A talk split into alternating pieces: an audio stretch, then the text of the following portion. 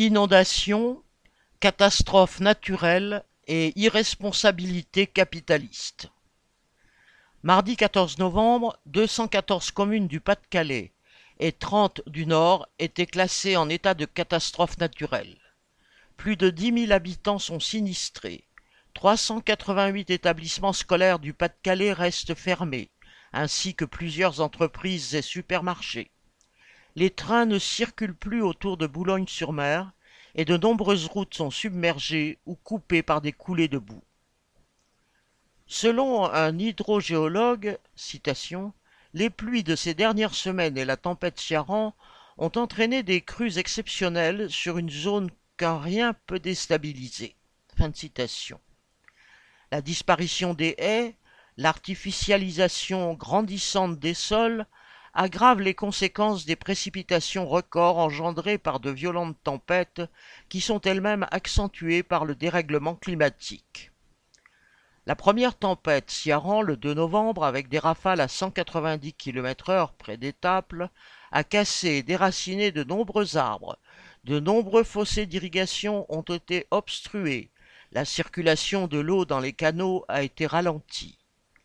En sous-effectif dans les communes, les agglomérations et les départements, les agents n'ont pu réaliser tous les travaux de débroussaillage et de nettoyage nécessaires avant l'arrivée des précipitations suivantes. Autour de Saint-Omer et d'Air-sur-la-Lys, notamment, les crues exceptionnelles des derniers jours ont fait d'importants dégâts et des milliers de sinistrés. La vigilance rouge inondation a été déclarée lundi 6 novembre pour le département. Si les alertes appelant à rester chez soi et à ne pas circuler se sont déclenchées sur les téléphones portables, il restait pourtant obligatoire de se rendre à son travail, charge aux parents de se débrouiller pour trouver des solutions de garde des enfants dont les écoles sont restées fermées toute une partie de la semaine.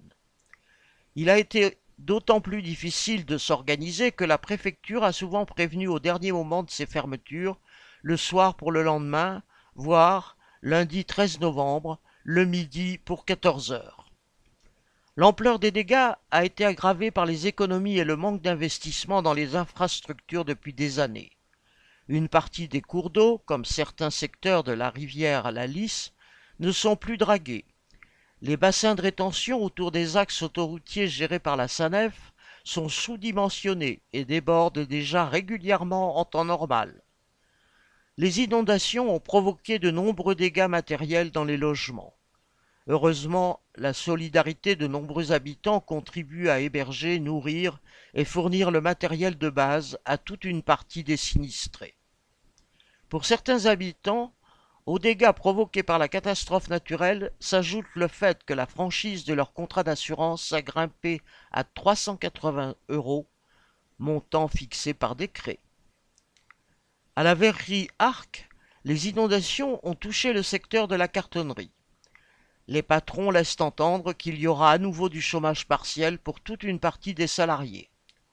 De nouvelles pertes de salaire s'ajouteraient donc à celles que les travailleurs subissent déjà à cause du chômage partiel imposé, celui-là au nom de la baisse de production. Mardi 14 novembre, Macron s'est rendu à Étaples et à Saint-Omer accompagné de dizaines de ministres et d'élus.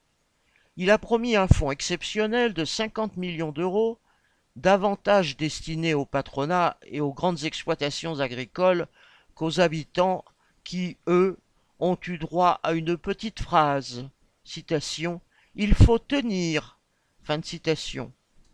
Le président de la région des Hauts-de-France, Xavier Bertrand, a quant à lui annoncé que la région prendrait en charge les 380 euros de franchise des assurances qui seront donc prélevés sur le budget de la région plutôt que dans la poche des actionnaires des compagnies d'assurance.